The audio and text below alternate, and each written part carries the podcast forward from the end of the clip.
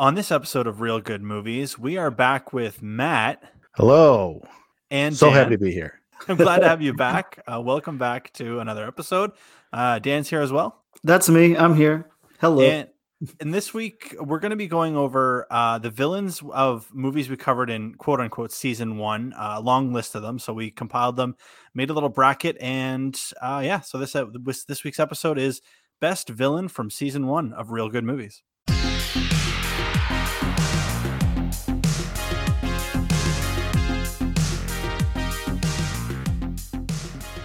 I just made the list. I went through all the episodes that we've done over the last, I don't even know. I think we're on episode like twenty-six or seven now. It's half a year. Yeah. Yeah. We're, we're up there. So I, I compiled them. We randomized them. Um, so these are all m- villains from movies that we have watched and we have talked about. Matt hasn't been on every episode, but it's, it's uh, always good to have three, three voices for this. Yeah. And I'm, I'm happy to be here. This is, I guess this is my first visit for season two, right? That's correct. The, and I'm the, noticing the redecorated studio. The couch is, you know, wonderfully. What, what is, is this gorilla leather? Yeah, it's imported. Oh, it has to be. I, I, I can't so. tell you what country. Season two. Dude, that's where season the big bucks two, are. Season two, we got shag carpet. Everything's mm. going good. Very fifties. Big vibe, budget though. Now. All right. So what we're gonna do? We'll go through bracket by bracket. Um. It's there's sixteen contestants in here fighting for the number one spot of, of best villain, I guess you can say. So let why don't we kick it off easy with uh, the first of the brackets is the Green Goblin versus Christof from The Truman Show. Round one, fight. Now my first question. yeah, uh, questions. Yeah, we're gonna while, need those. So, so you go, please. While we go through these, Green Goblin, is this his entire arc? Do we include his elements from Spider-Man, uh, the recent Spider-Man movie, or is this just from the Spider-Man two thousand two? We're going to look at these movies as the villain is portrayed in the movie itself. Okay, because you know some of these some of these guys have some re- redeeming features later on that I will not be attributing to this tournament. Exactly, and that's what we want. We want we're going to look at it one movie basis. Um, how they acted, how shitty they were. Um, it, it's tough because if you look at Green Goblin, he's very much like a comic books, like bad guy. Mm-hmm, mm-hmm. Um, would you say he's driven by revenge? Yeah, he is, but he's also just, I don't, I don't know. He's just got that weird edge to him where he just kind of just wants to be an asshole, kind of like the Joker or whatever. For, I mean, he's got his reasons, but, but yeah, I, I don't know. He's, it's, he's nuanced, I guess. I don't know. Now, if I remember correctly, he wants to like push forward his new goblin technology and glider mm-hmm. and stuff like that. And his kind yeah. of like a super soldier uh, serum type thing. And his board of directors is shutting him out of the whole thing. He tests it on himself, which kind of makes him psychotic and strong. And he's, and now he has the, uh, his glider technology and he take, yeah, revenge. He takes it upon his, uh, he takes it upon the, uh, the board of directors. He like liquidates them. He turns them into skeletons with his pumpkin bomb, yeah. if I remember correctly. And, uh, his only thing against Spider-Man is that Spider-Man stopped him and, you know, and he flies off. We'll meet again, Spider-Man. But when you're um, talking villains, motives are pretty important here because otherwise uh, yeah. you just get like a lame revenge story. Yeah, and, and that's the thing about the Green Goblin. Like he can't be inconvenienced by anyone or stopped or anything. Like if you get in his way, like you are on his shit list, like yes. you are you are done. So on the other side of the, the bracket there, Christof from The Truman Show. Wow. One of my it, favorite episodes. Yeah, it's it's uh, really amazing that these two ended up serendipitously against one another. I, this is going to be an interesting one to flesh out, I think. It's interesting because you randomized this just before we started, yeah. and it's still seed one versus seed sixteen. Uh, yep. Christof yep. was the bottom of the list to the point where I'm asking, is he a, a villain? Or you guys like, you guys, I think you guys are kind of stretching the the title of villain to go to go to Christof from The Truman Show. Uh, well, I, I guess it depends on how you look at it. I mean, if that was your life, wouldn't that be your villain? Like, uh, right? But I, I don't know. I, I get what you're saying. It it is a stretch in the like uh, common notion of a villain or whatever. There's but, two different almost tiers of villain here because you got like the one that is almost like a realistic thing that could happen. Like the the boardroom executive, the the the T V media mogul wants to take this child, raise it for his own benefit, his own profit, and and how he's perceived by everybody. Whereas Green Goblin is just like, he's just pure violence and now, just eliminating people. Yeah, I would think Christof does what he does in order to keep his job, because I don't he I don't think he's the end all be all station manager. There's got to be people above him, especially especially when it comes to like sponsors, maybe. Yeah, he's but basically he, like a director and like a content creator or something. Yes. I guess. And, but now I'm it, sure there are people he answers to as well. Sure, sure. There may be, but at the at some point in that movie, I do remember them saying that he is the creator of The Truman Show. Mm-hmm. So if he's the end all be all, he's the creator, then that makes him one of the shittiest people on this planet. Yeah. Yeah, that's what I was going to say. It's it's hard to pit these two against one another because uh, if you think about it in that regard, he is a a, a horrible, shitty person. Um, I don't know. Green Goblin is so standard for like a villain. He's he's so uh, he's just he's going to stop you, whatever. He, he he wants to fight you because you get in his way or whatever. Uh, Christof is like a whole nother level of like, I'm going to ruin your entire existence and everything you, you thought about it. Like that's some deep shit. That's way deeper than just fighting somebody and throwing their girlfriend off a bridge or something. Well, yes. It, once Truman figures out what he is living in, mm-hmm, mm-hmm. had he never figured it out, he would have lived his life and died of natural causes, I'm sure, and sure. not known the wiser. But okay, so I am going to uh, give my vote and then reasoning okay. real quick. Sure. I am going to pick the Green Goblin simply because his motives are much clearer and he's a super villain. Yeah. I he's mean, psychotic. Right. He's evil. Uh, Christof, like I said, is trying to keep his job. He's trying to keep his ratings up. Yes. But it was clear to everybody that this man was uh, held captive and filmed in order to pleasure, you know, the, the audiences sure. and mm-hmm. keep them intrigued. Nobody said, well, except for one. I think there, there was one clear yeah, voice. The, the girl, yeah. The, his uh, his uh, his uh, would-be girlfriend, mm-hmm. who I get is probably starting some sort of movement that we don't see. It's off screen. Mm-hmm. Uh, but so, but the masses st- said, we don't care what Truman's life is really like. We want to see him on T V. So the fact that most of the world didn't see Christof as a villain kind of speaks to that character. Yeah, it's it's kind of like everybody's the villain if if you're not uh, speaking out against it and you're supporting it or, or whatever. You're you're tuning in to watch it, so therefore you are part of the problem as well. So yes, so can he be singled out as the villain? I get that. I like that. I, I don't know. I'm trying to think of like put these two in the real world. And I don't know well, if you could say silence is basically like promoting one side mm-hmm. um, because we see it with social issues on in the real world. And we're going to talk about politics. It's not what we do. I have a feeling like if this were a, a mega corporation or some kind of media empire in the real world, that there wouldn't be somebody knocking at this door and us as humans. And yes, you can blame us for being the real villains.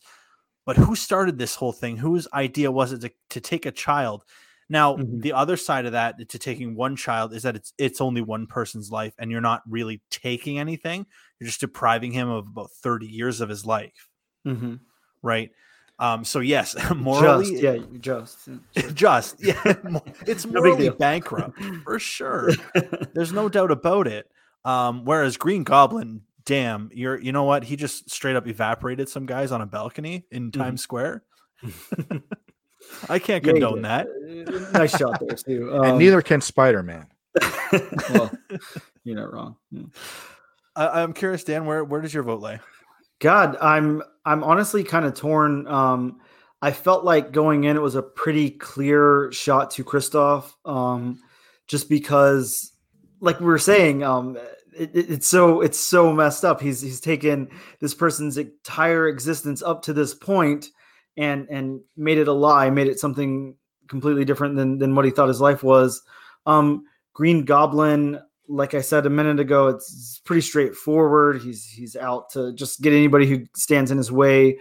Um, he is uh, obviously very driven and, and will do anything that it takes to remove that threat from his path. But I don't know. I think I'm convincing myself, and and I just have to stay with Christof. I think it is Christof. Um, I think that given those circumstances, I would rather have somebody who just wants me out of the way than somebody who's plotting um, this whole fake scenario for my entire life. I don't like that. That makes me really uncomfortable. It's very villainous. Yes. And and there's like some kind of villainry to it. Like, I know he's doing this in the Truman Show, but what's he doing outside of this? Yeah, exactly. Is he experimenting with people in labs? Is he, is he growing humans? Yeah. He's, he's readying a sequel. How many other kids did he pick up from the, what was it, like unwed mothers or, or, or something? Is that what yeah, they were? They were like orphans or something. But yeah, he's yeah. got like a whole basement of them, and he's just plotting out like the next season. Yeah, that's scary. That's horrifying. Man, it's tough. I don't know. I don't know how to break the tie here. Yeah, it's it's hard. I honestly didn't want to settle there, but I, I don't know. It's it's scary to me. I had to. I, I love The Truman Show as a movie, and Christof's a big part of that movie, but he doesn't really have a lot of screen time, not a big presence in this movie. He is mm-hmm. near the end where it matters. Mm-hmm. Uh, but when I think of watching villains on screen, from the first superhero movie I ever watched in theaters was, was Spider-Man from two thousand two. Mm-hmm. And Green Goblin, I didn't really care about, but it made an impression on me. And now I'm trying to think if Willem Dafoe and Ed Harris switch spots in these movies. Does that change anything? Yeah, I would love to see Willem Dafoe. Oh yeah, off in the Truman Show. That'd be right. Terrific. He would tear that up. Wow. So I, I, that's like a, a fantasy land. I, I think, I think Christof is is really not a good person morally. Whereas Green Goblin, you can attribute it to maybe that the bad choice with the the serum, mm-hmm. and that kind of cost him his reputation. Uh, my vote is for Christof. Wow, so Christof, Christof mo- moving on forward. To the next round. And he's moving on. Next uh, next one's kind of, wow, talk about contrasting ones. Uh, why don't, why don't we, have, we yeah. have Matt kick this one off? It's uh, I think it's pretty similar to the first one. Uh, mm-hmm. First, we have Terry Benedict from Ocean's Eleven. Mm-hmm. Now we're, spe- we're specific to that movie, specific right? Specific to, yes. Okay. And then uh, he will be taking on Whiplash from uh, Iron Man, Iron Man two, two uh, better known as what was his? I'm, oh, I'm blanking. I'm not going to lie. Whiplash's when I when I was name, I was rereading these these uh, contestants. Yeah, Ivan Vanko. Ivan Vanko. Mm-hmm. There you go. I was rereading them, and I, I got to Whiplash. I thought I had to stop for a second and think, who the who the hell's Whiplash? Oh yeah. The uh I don't know what race that is, but that race scene is just completely burnt in my mind. So anytime I hear Whiplash, even when people were talking about like the movie uh with the with the drummer and stuff, that the only thing I can think of is Whiplash. Oh, that's a real shame. So, yeah, I know. We made a good point in the Ocean's Eleven episode, and this has stuck with me every time I rewatch Ocean's Eleven, is that maybe Terry Benedict's not the bad guy here. I was going to, yeah, yeah. thinking about it. He's just trying to, you know, run his casino. Mm-hmm. And his one mistake, I'm saying with air quotes, was picking up George Clooney's ex-wife. You think that was his downfall? Yeah. I mean, that's, I mean, Brad Pitt gets into uh, Clooney's face about, please tell me this is not about screwing the man who's screwing your wife. And uh, Danny Ocean assures him it's not, when I think it's clearly his biggest motivator to, uh, to uh, expose Terry Benedict for what he is, which I guess is money hungry, and showing that off to uh, to Tess, and uh, and at the same time stealing millions, tens of millions, hundreds of millions of Terry Benedict's money. The the only time I thought maybe Terry Benedict was a bad guy, obviously, is when um, you know she she kind of catches him on the the security camera, really showing his true colors and how he feels about Tess. I mm-hmm. thought that's that's that's the shittiness of Terry Benedict, right? And, and yes, she wouldn't have seen that unless Danny Ocean had like uh pumped that to her hotel room or whatever and showed it to her. Danny Ocean breaks up their relationship and steals Terry's money. Hard to find Terry Benedict being the bad guy. He's clearly the victim. So, are we all in favor of actually making Danny Ocean the victim of Ocean, or the, the bad guy, the villain of, of Ocean's Eleven?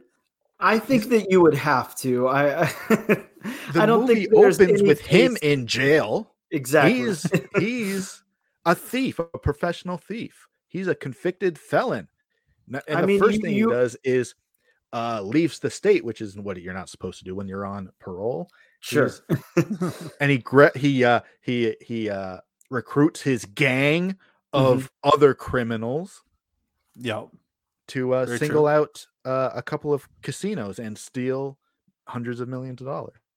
And this is clearly one of those classic examples of pitting a a bad guy against a bad guy. Look, yeah. not that Terry Benedict is a great guy by any means, but but come on, um, both of these guys are criminals uh, in in one way or another. So it's never stated okay. that Terry Benedict made his fortune by selling arms mm-hmm. or trafficking people or sure. anything like that. He's actually a a guy who's kind of trying to better himself more and more. What one of the lines is, he speaks like five languages. He's yep. trying to uh he's uh in order to uh create relations with different countries. He wants to open casinos around the world. He's a capitalist. So, but not a villain. Look, now don't get it wrong, because whenever I I just wanted to like have a little fun and look up like some like side notes on, on some of these characters. So I went to this villains wiki, and oh, it's really fun. And it's got Terry Benedict on there, and it's got, um, yeah, his goals are to run successful casinos, but his other goal is to get revenge on Ocean's Eleven. Um, his That's crimes in the are, next movie. Uh, sure, sure, sure. You're right. You're right. Um, his crimes are murder, torture, and financial sabotage. He doesn't sound like a great guy either. Um, yeah, that's the kind of behind the scenes stuff from Terry sure. Benedict.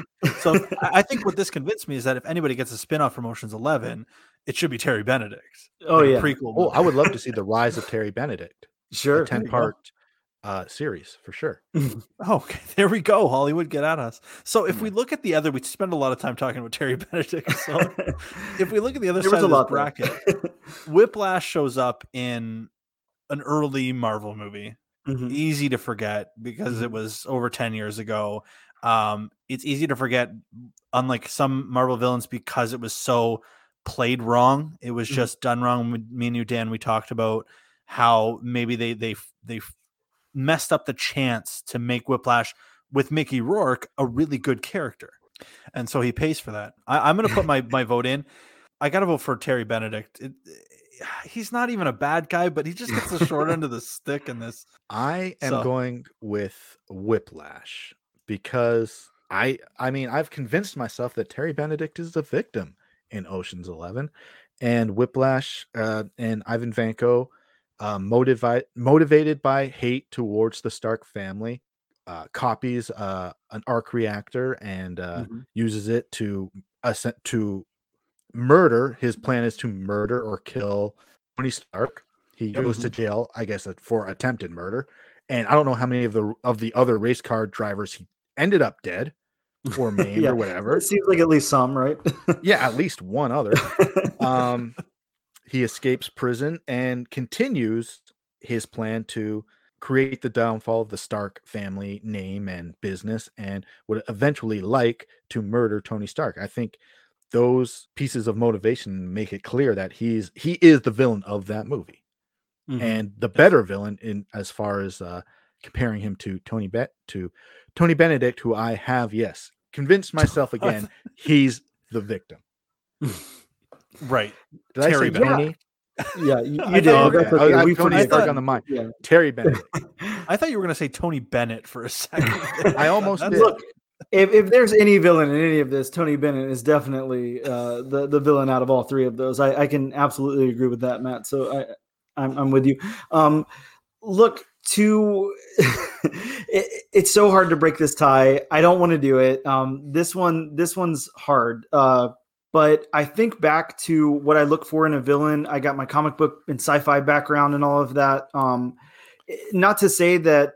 that just because somebody doesn't have like uh fantastical uh, origins or powers or anything like that, or, or like some cool suit that they copied from, from somebody else or, or whatever, um, shouldn't make them a villain. But I think back to like that X-Files to, to that old, like, uh, sixties and seventies Marvel stuff where you got the monster of the week, the villain of the week type of thing. And Whiplash just fits that mold. He's not this huge mastermind or anything like that that's going to take over the world or anything, but he is a good villain for Tony Stark. Um, he's a good Iron Man villain. He's a good one shot, one and done, or, or come back every couple of years or whatever. I have to go with Whiplash. I'm still not one hundred percent convinced that Terry Benedict is the villain of, of that movie. So I'm going with Whiplash. Good try. So by a vote of two to one, Whiplash moving on to the second round. Uh, Dan, you want to want to take the next uh, next bracket up? Wow. Um, yeah, I, I would love to. So, so we have The Caller, and the the caller I'm assuming is from uh, Phone Booth. Yeah, and I, I checked I checked IMDb to see what he was credited as, and it is yes. strictly The Caller. Yeah, absolutely. Um, and then we have uh, Obadiah Stane. So from sorry from Iron Man uh, oh. one.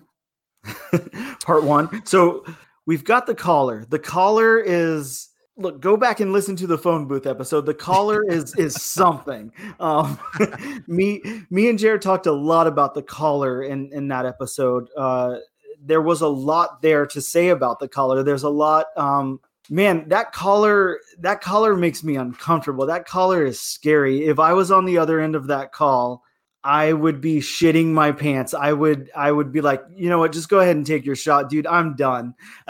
I don't, I don't yeah. want anything to do with this. I think Obadiah Stane. Uh, sorry, sorry. No, go it's ahead. It's all good. Yeah. Um, Ob- Obadiah Stane.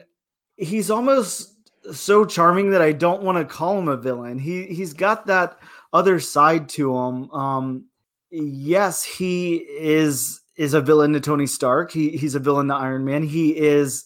Uh, uh, the bad guy in that movie, or or at least one of the bad guys there. Um, I don't know. This one feels pretty weighted to me. I, I honestly, I, I don't know if we're looking for my opinion yet, or or just me to to announce. No, them, just but, we're just trying to but, break it down, trying to but, trying to make an yeah. argument for either.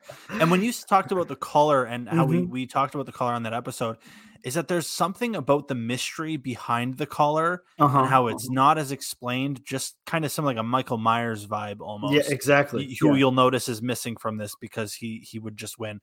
Um, he was on the original list, so he was. Yeah, I, I uh, changed it up a little bit. I'm, I'm glad you did.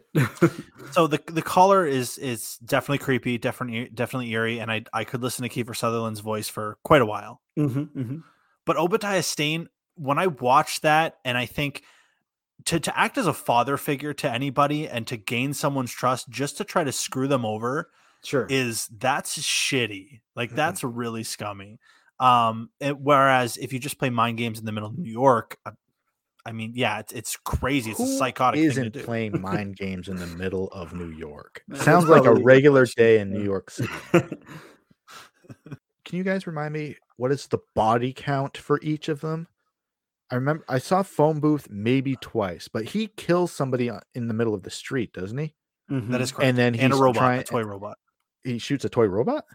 Yep. Is that all? He doesn't kill any No, he person? kills he kills the guy, the guy with yeah, the uh, the so, women. So yeah. so the body count is two, but one is a plastic toy. So one and all. Well, no, no, no. Yeah. But as far as people are concerned, he yeah. shoots one and Look, then the robot uh, has a soul, so just saying. Robot. Um, and Obadiah Stane, he his plan at the beginning of the movie is to he hires a terrorist group to mm-hmm. kill Tony Stark. When that doesn't happen, uh, he uh, they they hold him for ransom, mm-hmm. and there, he says our price has just gone up. Uh, Tony escapes, and after that point, he wants to uh, change the direction of Stark uh, Industries, which mm-hmm. is uh, much bigger, which is increases Obadiah Stane's motivation to oust him or kill him or do whatever he can to gain control of the company. So he wants to kill Tony even before uh, Tony changes the direction of the company.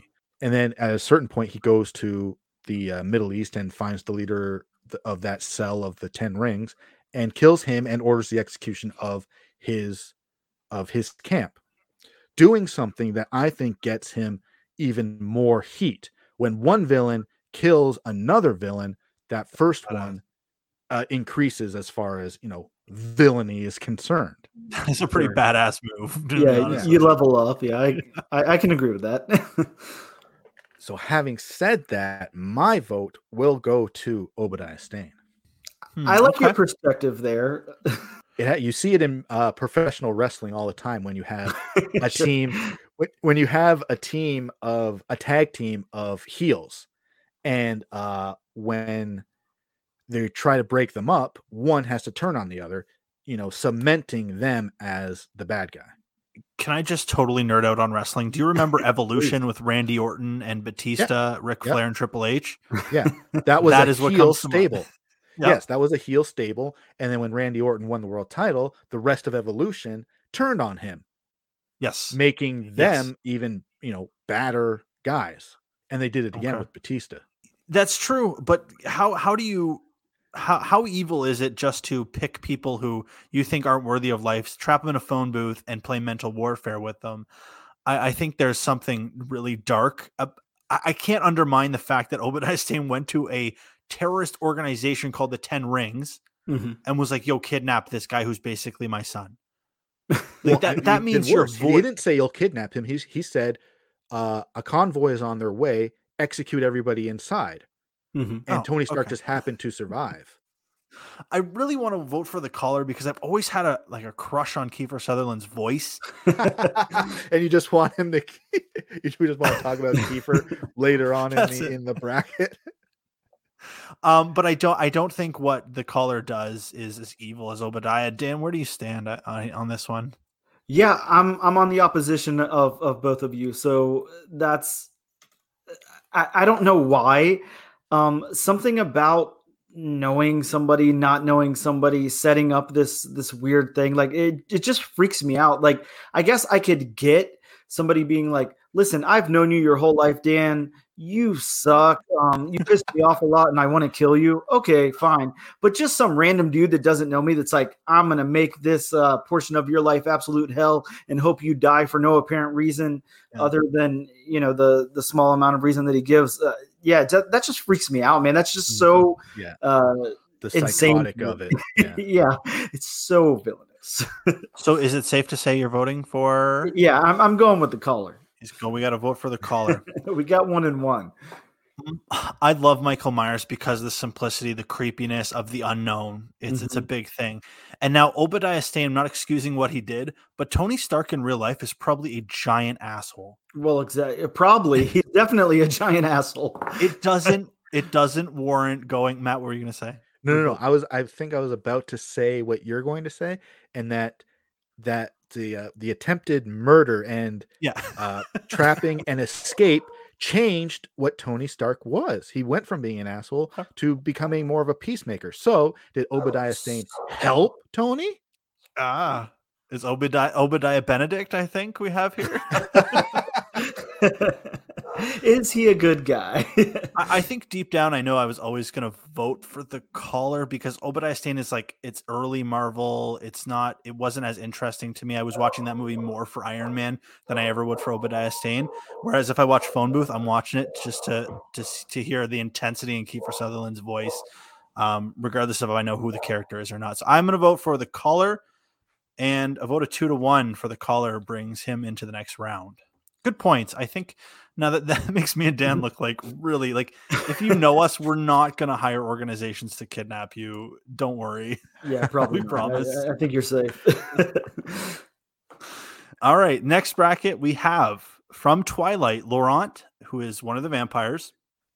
Again, I'm not fluent in Twilight, so pardon sure. me. And with the fourth random seed is Francis Hummel, who is played by Ed Harris. This is the second Ed Harris character in uh-huh. this in this bracket.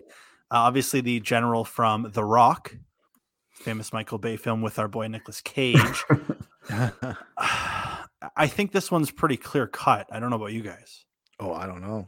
Is it? This is clear I mean, cut for you. This is the hardest one I see on this list, to tell you the I truth. Really? I, well, well, not I, the hardest, but I think it's clear cut, but maybe for a different reason or direction. Okay, I, I'm it's okay. I I mean, I saw the Twilight movies once, and I don't even think I've seen all of them. But this character Laurent is in the first one, mm-hmm. and if I'm correct, meets his demise by being de- decapitated and thrown into a fireplace. Is that what happens?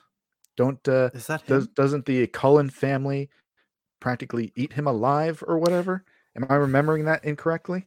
No, I'm talking about Laurent was like the main one where they where they go for that baseball game and then the three vampires show up. Yeah. How does that movie end? That, oh God, I with the I'm not a huge fan of Twilight. Can you tell? we're, well, we're I'm, I know you guys watched it much more uh, recently than I did, for sure. Yeah. Uh, it ends in the ballet studio. Okay. And I think that's the, the, the vampire. I almost called him a mummy and a zombie, but that's where the vampire is, is ripped apart and, and kind yes. of left for dead. I don't think that's Laurent. Laurent is the, the, um, the African-American one.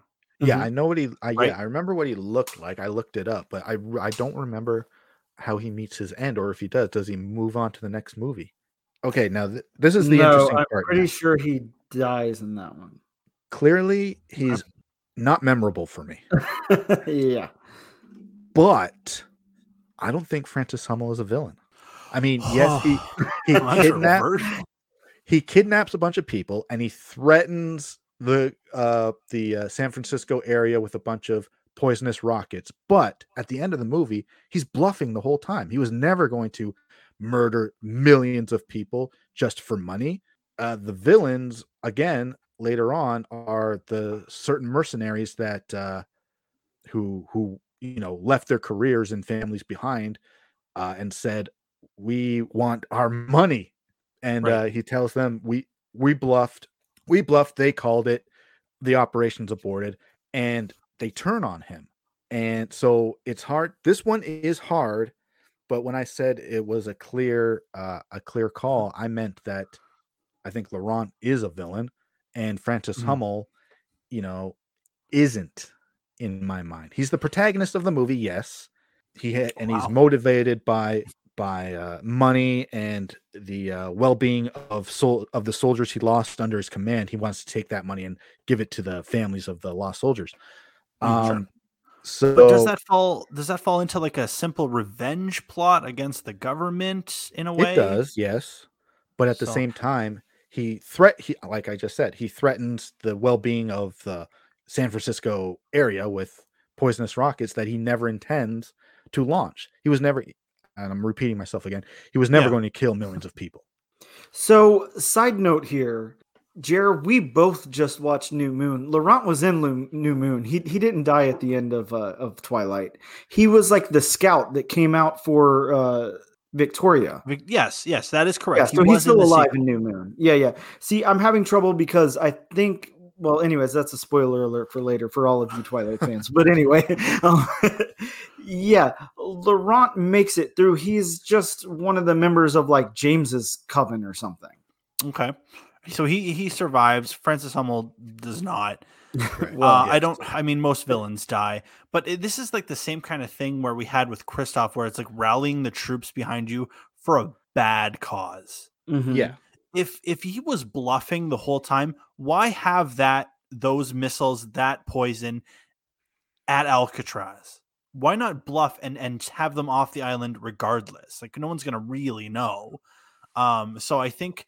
The fact that he actually had them there, regardless if he says he's bluffing, a lot of soldiers die at his command. He tries to kill Sean Connery, a k a. James Bond in The Rock. and- yeah, you know what? Never has there been more cause for calling someone a villain than he tried to kill Sean Connery. There you go. You're not wrong. I just, for me, like we talked about right off the bat, Laurent isn't isn't memorable to me. Um, yeah, does he want to kill Bella? That's fine, but there's certain points in the movie Twilight where I also was on Laurent's team, and I was like, "Okay, just do it now, please." You want to kill Bella, so, so I can understand your frustration there. Yeah, that, so, and I'm, yeah, I'm so I am not a villain if you agree with their policies. Of... You're only a villain if you're Team Jacob. Well, and I am so. Uh, so I, I'm going to vote for Francis Hummel because why do you have poison in Alcatraz unless you're going to use it? And you're a psychopath for making people kill each other. I can't get behind that. It's not cool, man. Not cool. Uh, this, God, I almost feel like we're just going to, I'm going to say this every single bracket. This is, this is really hard. Uh, Hummel is a high ranking military, what, I don't know what you call that, officer. He was general. Sure. General, officer, whatever. They all mean the same thing to me, but yeah, sure. um, I, I truly feel, look, all, all politics aside, I know, I know, as you said, we don't talk politics here, not trying to, but um, I, I feel like once you're a high ranking general or officer or whatever in the military for, for that amount of time, there's a certain level of, of some kind of brainwashed that you are, um, and you're desensitized to killing for whatever reason that you have to kill for or whatever. Um, I'm just not sure how much of this is his fault. that's, that's my only, my only thing here. Um, mm-hmm. Yeah. Is it a horrible plan to kill a bunch of innocent people for, for his personal gain, but also the gain of, of others who are wronged? I, I don't know. I see a silver lining in what he's doing. I I don't agree with it. Let's not kill innocent people. Absolutely. Um, but but I don't see him as a villain. I see him as a troubled person in a bad circumstance that, yes, he created, but still he's in a shitty circumstance. Um, and he's he's doing whatever he thinks is right to to get out of that. So you think L- it's it's a little bit of a back up against the wall kind of thing. Yes. Um, now, I'm not saying that he's justified. I understand that his brain is probably damaged to a certain extent, and that's why he feels like this is what he needs to do. But I don't feel like it's that maniacal, like insane uh, urge to kill or harm others that uh, a true villain displays. Um, okay. Uh, Laurent, I don't have much of a case for him either, though, to tell you the truth. Um, he doesn't seem like the big bad here. He doesn't seem like the huge villain. Kind of everyone in Twilight other than Bella, Jacob, and Edward just seem like little chess pieces, whatever. They they don't seem that important. Um, mm-hmm. It doesn't, nothing seems like that big of a threat ever. So, so I don't know. This one's really hard. Uh, while while I will say that Laurent um, isn't much of a villain, I don't feel like Hummel is a villain really at all. So I have to go with Laurent because of that. Okay, so we got a vote for Laurent and yeah. then a vote for Francis Hummel. Matt, you are the tiebreaker. Oh, and come on, I love Francis Hummel as a character, but like I said, he. Uh, He never intended to kill millions of people. He's uh, once his plan is fan- found out, he's shot by his own people and uh, is instantly remorseful. In fact, becomes a very, you know, two second ally to Nick Cage and Sean Connery. He lets them know the location of the final two missiles that they have to disarm. So my vote's going to be for Laurent, and Uh, I'm certain he's not going to get much far- farther in this bracket, but it's really because uh, as far as villains are concerned, Francis Hummel is not, you know, a psychopath. He's far more, I mean, he's far more calculating, and he, uh, it was a, it was a, it was a bluff the whole time. Uh, yeah. He, okay. if he, he had no intention of making true to his promise, and You know, I don't. Yeah, I don't see villain right when it comes to Francis Hummel. Yeah, villains have little to no moral fiber. I see a terrific character, but uh, but not quite a villain. Not no. As far as all right, my definition for villain is as we move along this bracket, as the, this tournament continues, we'll probably come across more characters like this.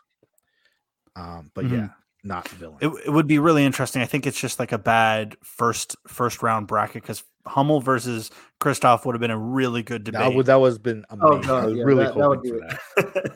Ed Harris versus Ed Harris in. Yeah, and that's the other thing. Ed Harris has already moved along in this uh, in uh, in this tournament. Mm-hmm. We don't need to okay. Ed Harris. So there you go, Ed. You're still in this. Um, yeah, he's still in this. Ne- next bracket, Matt. What do we got? We have the Thrombey family from Knives Out, which I recently rewatched in preparation for Glass Onion. Both movies are terrific. And Ghostface from Scream. Now, this is the first Scream. This is the very first Scream. Yeah. So, yeah. Are we calling Ghostface the villain, or are we calling Matthew Lillard and Skeet Ulrich the villain? That's a tough one. I want to say Ghostface because that's what the most of the movie is. We know as audience, uh, the audiences, we know that it's Matthew Lillard, but I think the creating the, the, the, the image that is Ghostface was really crucial and based on the success of the first Scream movie. Because Scream yeah. was huge. We talked about it. It was huge. It was mocked in Scary Movie. The mask is still, it's probably still the number one sold mask in the world. I, I would like to find statistics for that. Gotta be. It's gotta be. Maybe, so um, yeah, depending, like a Jason hockey mask, you could find a Dollarama. So yeah, it, it's tough. I'm gonna find the. I'm gonna look that up. It's so niche. That would be surfing, an interesting but... fact. Highest so, selling horror villain mask. Interesting. Yeah, I'll, I'll see if I can. Uh, while you guys make your points, I'll I'll see what I can find. But the Thrombey family, um, Knives Out's great. Knives Out is amazing because of the characters in this movie, in that movie. So every member of the Thrombey family is shitty for a different reason. Mm-hmm. Everybody has different motives. So it's a really, when you put them all together and you call them the Thrombey family, it's really something that is twisted and and selfish and self-absorbed and spoiled and privileged and all of those adjectives put into one. Now, the actual villain of the Thrombey family would have been Chris Evans and his character Ransom Thrombey. Mm-hmm. Hugh, Hugh Ransom Thrombey. Um, now, if you had just had him, no, he still probably wouldn't be uh, neck to neck and neck with Ghostface, but uh, but he was. Oh, and he and he his plan came together quickly, and he had to uh, call a couple of audibles while uh, the case was unfolding. His plan right. was to uh, switch the medications and uh, uh, kill his uh, grandfather and blame it on his nurse. Mm-hmm. Um, uh, the next morning, it's revealed that uh, uh, what it. That uh, what was Chris Plummer's name? The you know oh, Grandpa uh, Thrombey. We'll just, just call him Grandpa Thrombey. Harlan Thrombey. Harlan Thrombey yes. uh, uh, um, committed an apparent yeah, suicide. Right. So his plan is foiled, and uh, I think his plan was just to kill his grandfather because uh, he knew that uh, that. Uh, This is going to be the worst episode ever if I can't remember characters' names. That Ana de Armas was going to get all the money, mm-hmm. right? Oh and, God, I but, can't remember her name either. So sorry. Right, Mar- Martha. Martha. Yes. Martha. Oh, Martha. Martha. Martha. I have a huge crush on her, by the Wikipedia way. That's uh, that, how could you not? Just don't watch Blonde. Sorry. Anyway, oh, no. I had to watch Blonde. No, please don't. No. um, Ghostface, as it concerns, uh, like I'm going. Deeper into it's Matthew Lillard and Skeet Ulrich, and sure. their motivation was what exactly? Dan, this all you. Uh, I mean, it, it it's what I mean. They don't have much motivation. It's it's fun. They just want to copycat uh, serial yes. killers from the from movies. It's right, and they they do make a point of that in the, in mm-hmm. the end of the movie Scream. That yes. it's sometimes it's it's scarier without motivation. Yep, mm-hmm. and it's I mean the big reveal that it's them. Is terrific, yeah. and and yeah. later I think in that same scene it's revealed that they also killed Sydney's mother, so their body count is much higher than Ransom Thrombey. Uh, and as far as that's concerned, and the iconic you know mask of Ghostface, I think clearly moves that character mm-hmm. or characters further into this tournament for sure. So your vote, your vote, my is vote for... is going to be for Ghostface. All right, Ghostface. Dan, where do you? Uh, you know what? I keep putting the, the heat on you. I'm just go gonna go real go quick. The Thrombey family is is diabolical, it's manipulative, and yes, it is Chris Evans' plan all along. Mm-hmm. But I think that each one of them played a role in trying to get the money from Harlan. And and obviously money's the root of all evil. You learn that since you're a little kid, but this family doesn't give a shit because this family has no moral fiber. Like it's mm-hmm. it's all about them, them, them.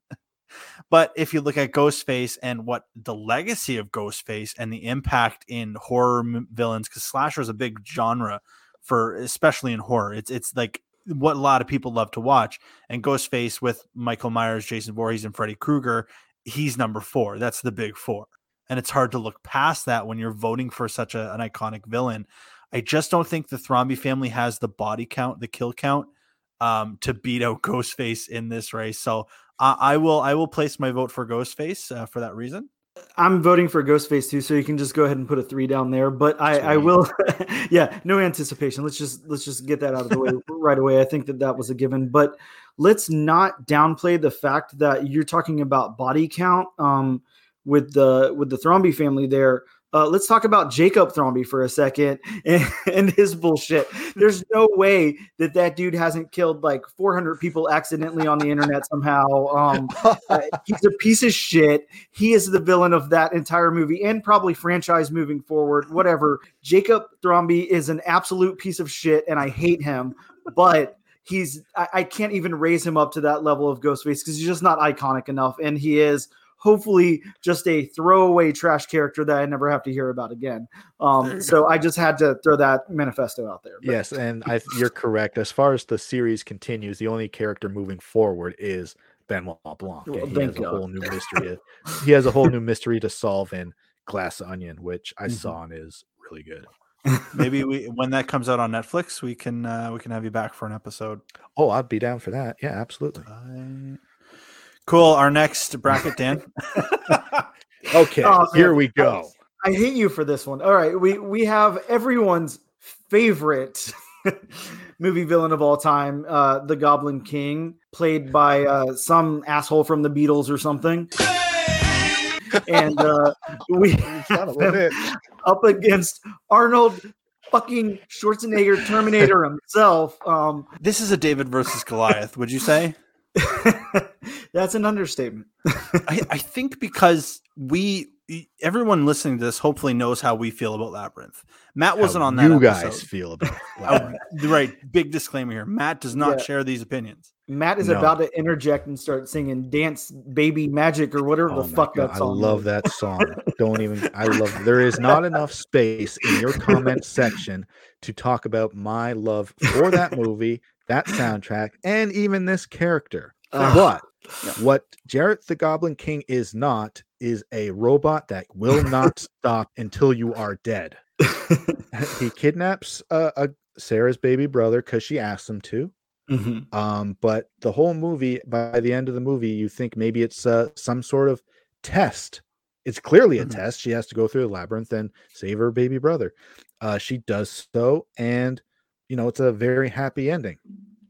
Terminator does not have a happy ending. Even after they just, even after they destroy the robot, there is still, you know, that looming presence of the future, and that Skynet will certainly move forward, and we have to be ready for the future and a bunch of Terminators to come. Right. I mean, I was saying that these characters, this is clearly uh, the T eight hundred, the Arnold T eight hundred, Model one oh one, or whatever you want to talk call it, from the first Terminator. Mm-hmm. Right. But the fate of the future still is part of that, uh, part of uh, the overall, what maybe is also Skynet being the villain. Uh, you know, we, as when this movie ends, there's still much more story to tell. My vote, I mean, I, I maybe if you guys want to break down sure. what you're thinking before we do the votes. I don't know. It's a lot to do with what you said. I, I just think the presence of a villain in a movie has to be pretty good. It has to be up there.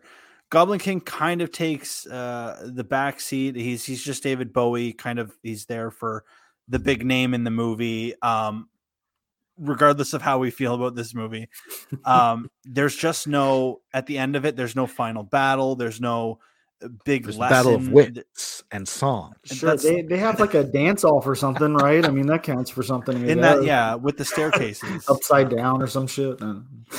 Yeah, so don't discount not my a dance off. Jerry's favorite movie has a dance off in it, I think. Oh well, yeah, well, my wife's yeah, my producer's favorite movie, Missouri, Missouri. I can't vote for the Goblin King because it was I was a little underwhelmed by by that, and watching it later in my life, yada yada, listen to the episode to see how we really feel. I, I have to say the Terminator being this force of just sheer terror and intimidation uh, is unlike anything I've seen in villainry in movies. Um, so I, I will I will vote for the Terminator. The Terminator, uh, you guys already already know where this lands. Um, mm-hmm. the, the Terminator, what can we even say more about the Terminator that, that you guys haven't said? The Terminator is an unstoppable machine. Like you, you can, it, it, the Terminator will not stop. what does the Goblin King have up against that? What what are we weighing here? What is Jareth or whatever the Goblin King's name is? Um, um, really do that's that's villainous in this. He's like a uh, a villain that you would see like in the Muppet Babies or something. Like he, there's not any stakes there. Like yeah, he kidnaps a baby, but like I don't know, he's changing the baby's diaper and feeding it and singing to it and stuff. Everything's fine. Like the baby's probably better off with him than with the parents or the sister. So I don't really see much flaw there. Uh, I, I see him as, as more of a caretaker. And then on top of that, I don't know about you guys, and especially you, Matt, you may have a completely different perspective here. You actually enjoy this movie somehow. So I tend to think after I watch Labyrinth, it's still left open to interpretation enough. Maybe this was all just a dream, like a little daydream type of thing. So maybe none of this even happened. So maybe there is no Goblin King. So maybe the uh, eighth beetle or whatever the hell his name is doesn't even exist. So it doesn't matter that much. But like, Terminator, the stakes are just so high and it just doesn't end and it's so villainous. Um I, yeah it, it's it's very clear cut for me too. It has to be Terminator. And well, I Terminator. will agree I will agree with uh, a lot of what you said um in terms of uh Jareth the Goblin King not being scary enough to be a villain. In mm-hmm. fact, the people who do like this movie, including myself, find him to be a beloved character, and I don't know if a beloved character can be the villain.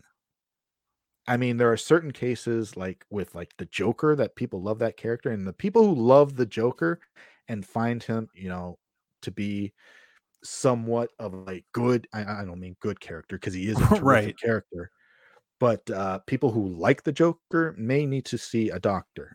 yeah. People who agree with his motivations. Exactly. yeah, exactly. Yeah, stuff I, like I, that. Yes, I, I can um, agree with the, that. Yeah, Jareth the Goblin King is very much a beloved character for people who love that movie, and I'm, exclu- I'm excluding you two, but I do like that movie, and I love that character, but sure. he's not scary. He's not a villain, or he he's a villain in the movie. He's the protagonist. He's kidnapping babies.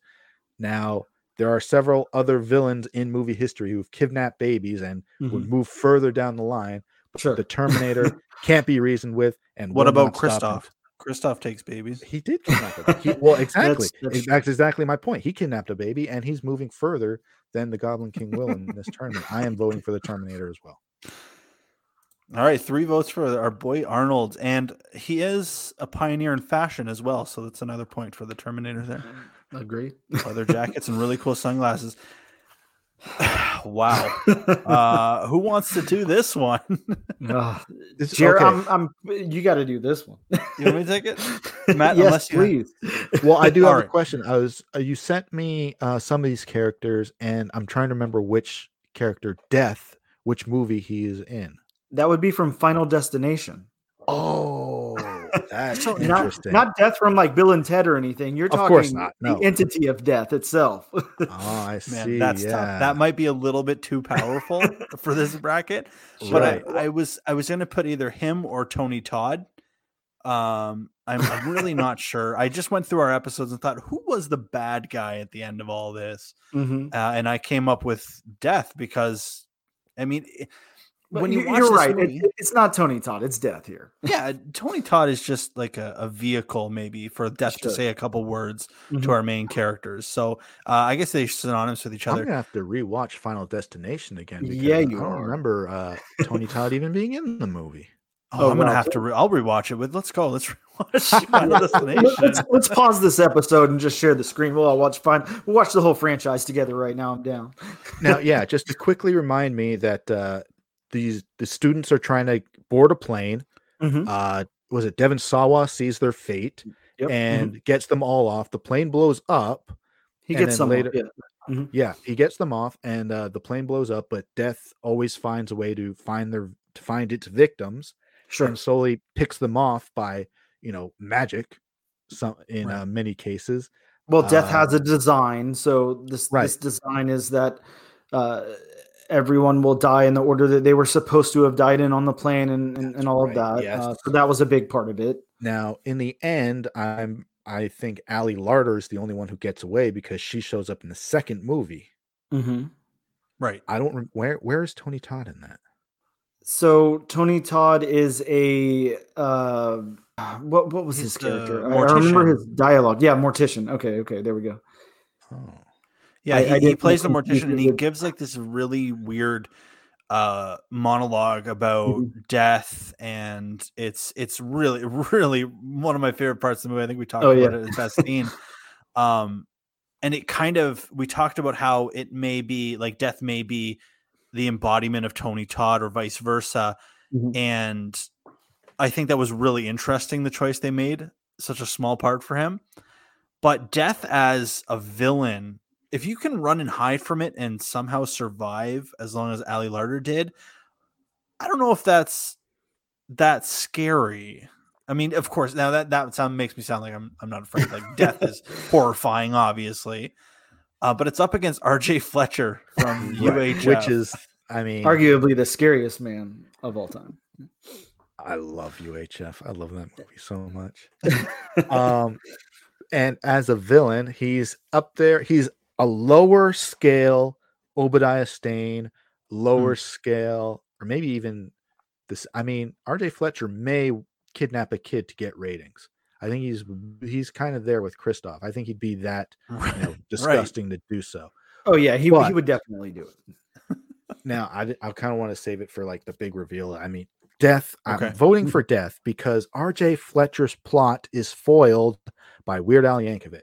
Now, if you can be foiled by his weirdness, then you don't deserve to move forward in this tournament. But if you can get outsmarted by Devin Sawa,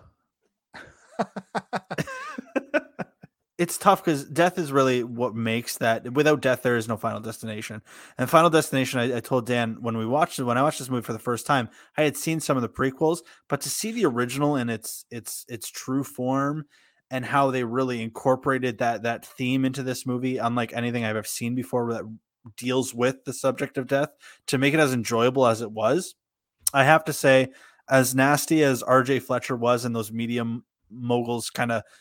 I'm not a huge fan of them in, in movies or outside of movies. I think Christof uh, already filled that uh, that niche with that bracket. I don't think R J Fletcher is as evil as Christof is to get himself through the next round.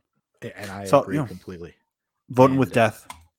Okay, good. So we got two for Death. Um, so so either way I go, Death is is moving on to the next round. So that's good to know. Um, look as like in a time, in, yeah, uh, it, it, in a time like in the mid to, to late nineties to really late nineties to early two thousands where studios were picking up all of these new horror movies and hoping to make franchises out of them. They were, they were looking to do what happened in the, in the eighties with Nightmare on Elm Street, Friday the thirteenth, the Halloween stuff from the earlier, all of that. Um, they, they were looking for this, this new way to appeal to audiences with horror. And what they did was kind of dumbed it down a little bit and made it really accessible to teenagers, to, to kids, uh, early teens, young adults, whatever. Um, there was like a whole string of, of things that they tried. There were so many movies that came out. And, and for the longest time, Final Destination was just one of those. It was like urban legend. It was like, uh, it, it was just one of those throwaway teen horror movies that was that was absolutely nothing, and that's all I thought about it. Um, it wasn't important to me. I had seen it, um, and it was just it was just a a teen horror movie from the late nineties, early two thousands. That's all. I went and rewatched it one day because I saw someone watching one of the sequels and talking about it, and I was like, "Really? Like you you, you really like these movies a lot? I wonder why. Let me let me let me take a step back and watch it." And and the reason that I am so intrigued by Final Destination, I think it's actually a really, really good movie. When we talk about horror movies and you talk about that dumbed down teen horror movie from the from the late nineties, early two thousands, and then you talk about the more like sophisticated, elevated horror movies that come out now that everyone has to have, you know, they're like, it's a great film regardless of it's a horror movie or not. So you got that pretentiousness to it now, but um, this almost is an elevated horror movie before elevated horror movies exist, in my opinion. This is something where you take out that slasher, you take out that cartoon character, uh, horror villain and everything, and you replace it with the invisible entity of death and death's design. And it's so planned out. It's so methodical. It's so, uh, I, it, it's death. Like, it, holy shit. Like that's what makes Final Destination and all of its sequels so good is is Death. Like, Death is a character in here. Um, and, and the way that they do that is just outstanding. Um, so I'm, I'm obviously going to go for Death here. Uh, not to take anything away from Kevin McCarthy, but, um, but yeah, it's gotta be Death. So I'm going to give you what the studio was thinking. They said, you mean we're going to have a character mm-hmm. in a, in a series of films, but we won't have to pay an actor a raise every time he comes back. That's brilliant.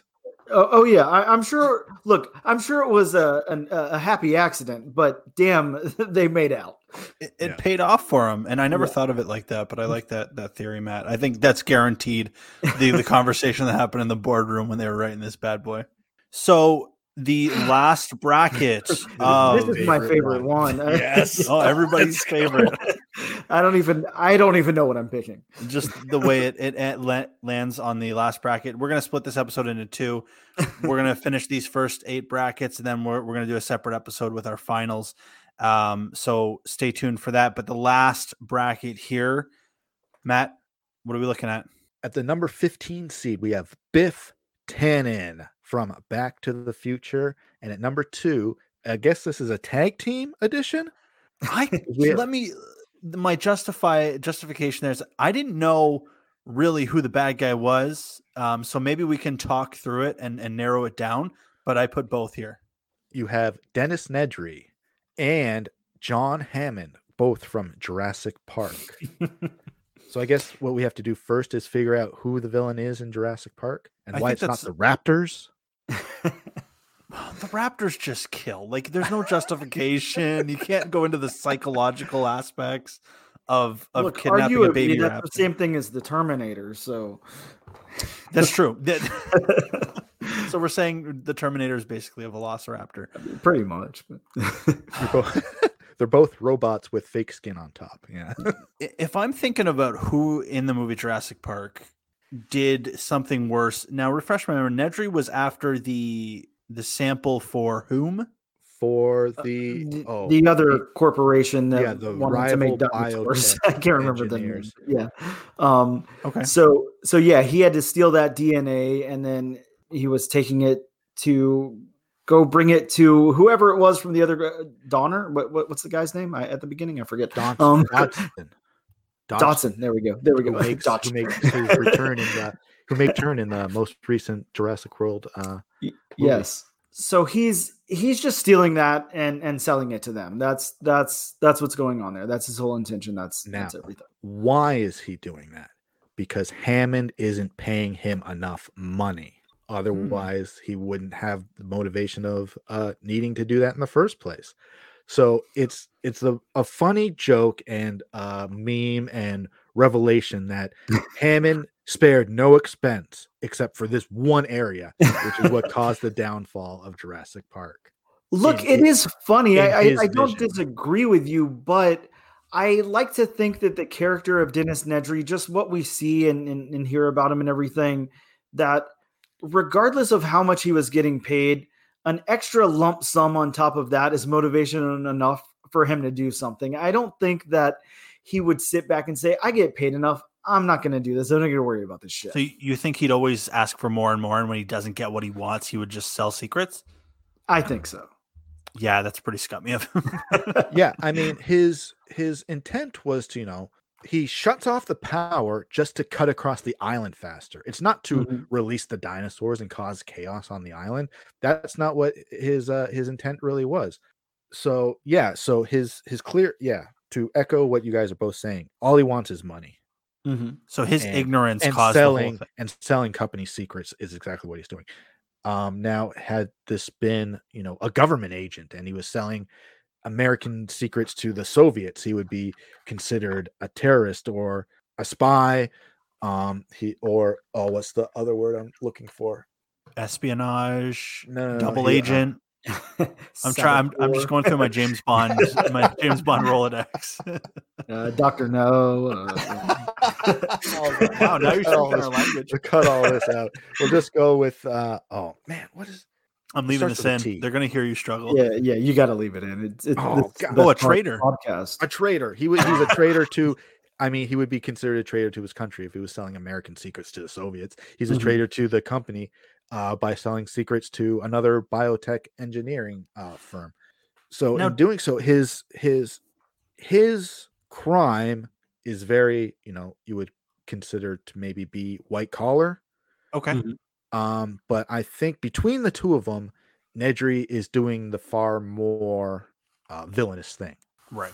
Hammond just starts a a, a a park, right? He just, and maybe he makes some a couple bad choices. Is it ethical to clone dinosaurs? Watch Jurassic Park and our discussion there. But you're right. I think that without Nedry in this movie, nothing, none of this happens. Hold on, we got a Jurassic Park figurine. Uh, you know, we got Dennis Nedry here. I just we need some visual on the screen. So when we're oh, talking about him, uh, that's sure, all. No problem. Everyone's pulling out their, their Jurassic Park merch. Oh yeah. Oh, well, yours looks a and little I, more accurate. Oh, mine. Yeah, that's my it. Nedry Funko Pop. Sure. I'll keep him up front here. Oh, and so while we love we're Jurassic out, Park. Sure. I mean, this is not a visual show, but I guess I'll bring out my John Hammond Funko Pop as well. Very, very nice. I got that over there too, but it's out of reach. So you know, now somebody we haven't mentioned their name even once is Biff Tannen from Back mm-hmm. to the Future. Mm-hmm. You're kind of prototypical high school bully. Not much uh, dimension yeah. to him except give me your lunch money. Sure, but before that, we see him continue his bullying ways in the nineteen eighty-five present. He's introduced as a full-grown adult bullying Uh, George McFly around before we see like their origin story in the past where mm-hmm. uh, it's virtually the same relationship.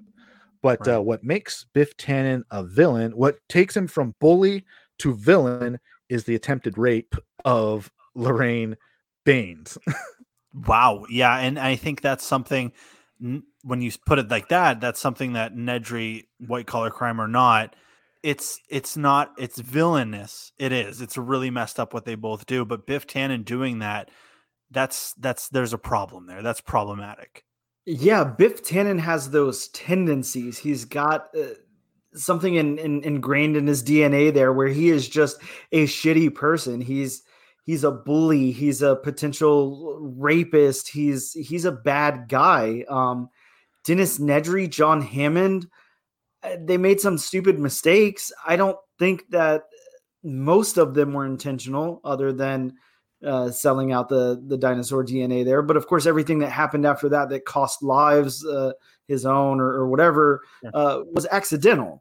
I think that that's, this is one of the greatest examples of where you have to weigh that villainous intent. Like, okay, you accidentally killed some people.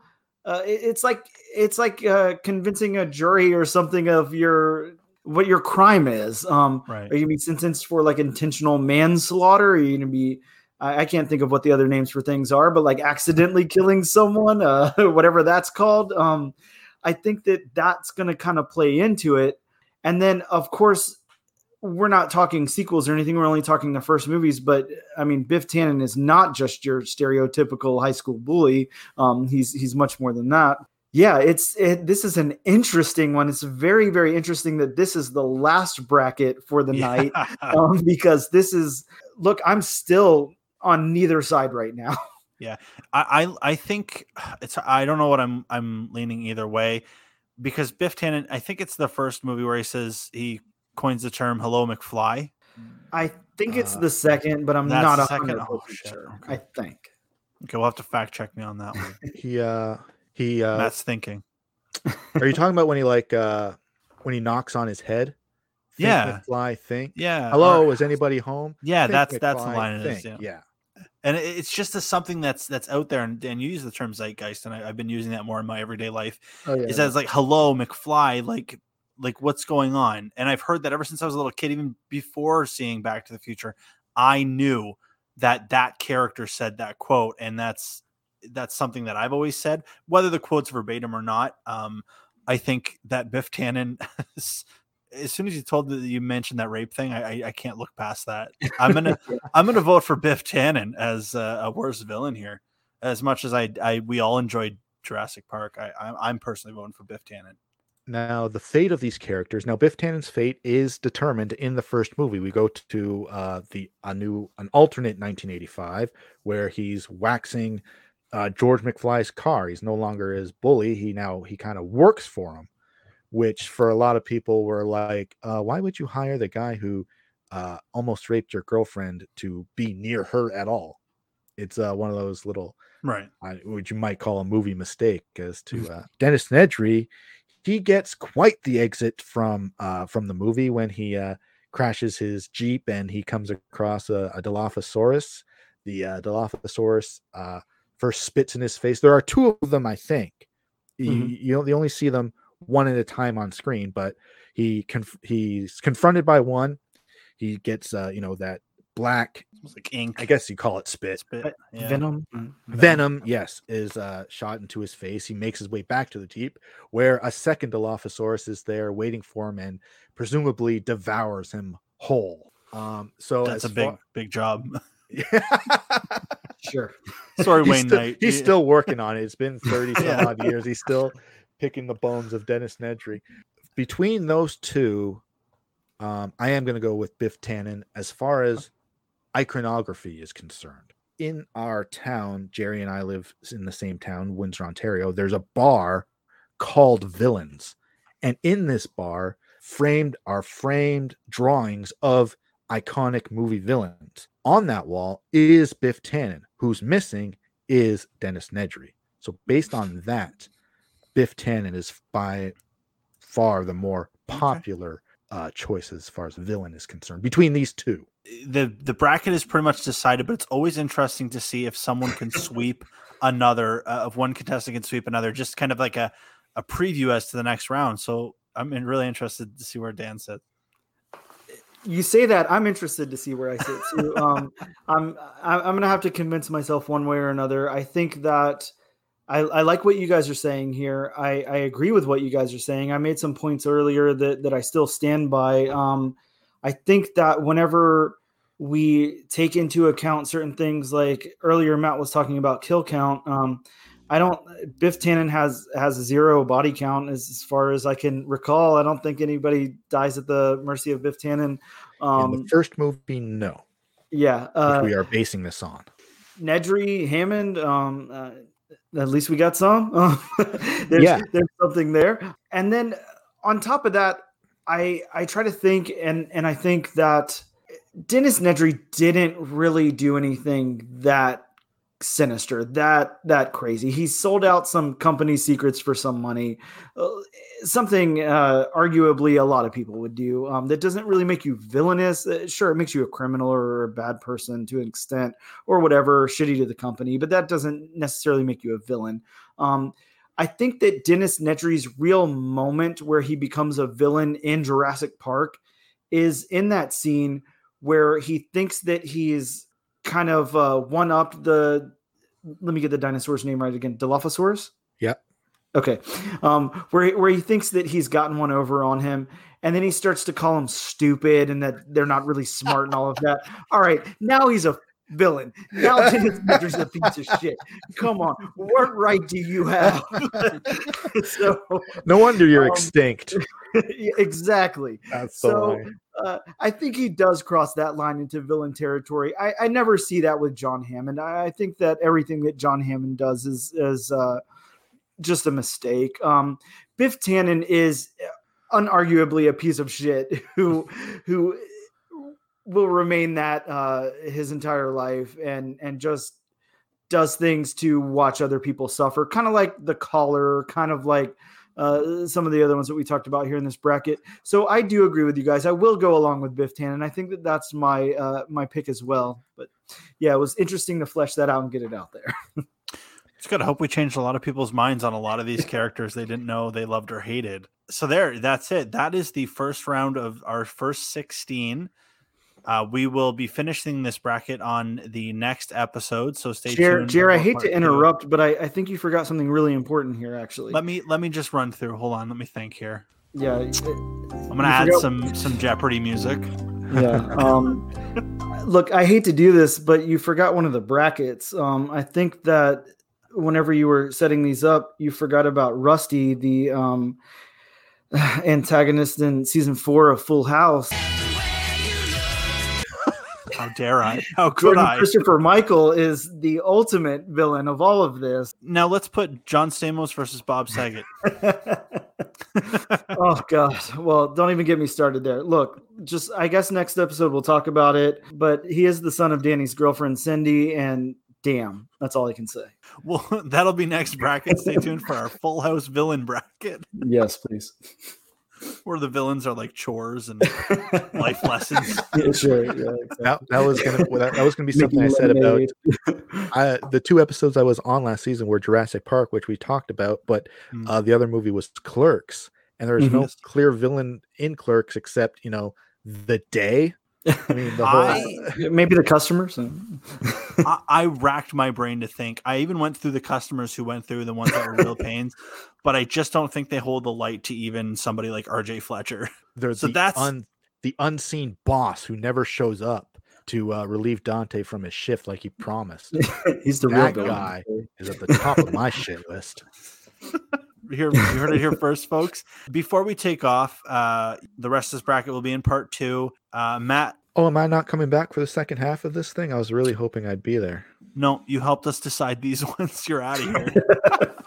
No, Matt, Matt will be back, of course. But uh, why don't you tell them where to find your, your other project? Yes. Okay. Excellent. Uh, check out Mac Flash Entertainment on YouTube. And there you will see uh, my face. Um, you'll also see Jerry's face, and you'll also see Dan's face. If uh, for anyone who hasn't done that yet, these two competed in uh, one of our movie trivia championship matches. Um, now, depending on when this airs, it will have already been on uh, YouTube for some time, I think. After you've yes. listened to this, head over to Mac Flash Entertainment on YouTube, and you will see Jerry take on Dan in movie trivia.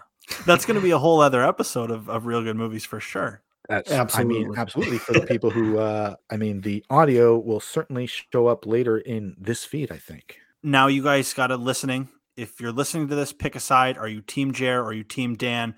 No oh, more yes. Team Jacob. No more Team Edward. Yes.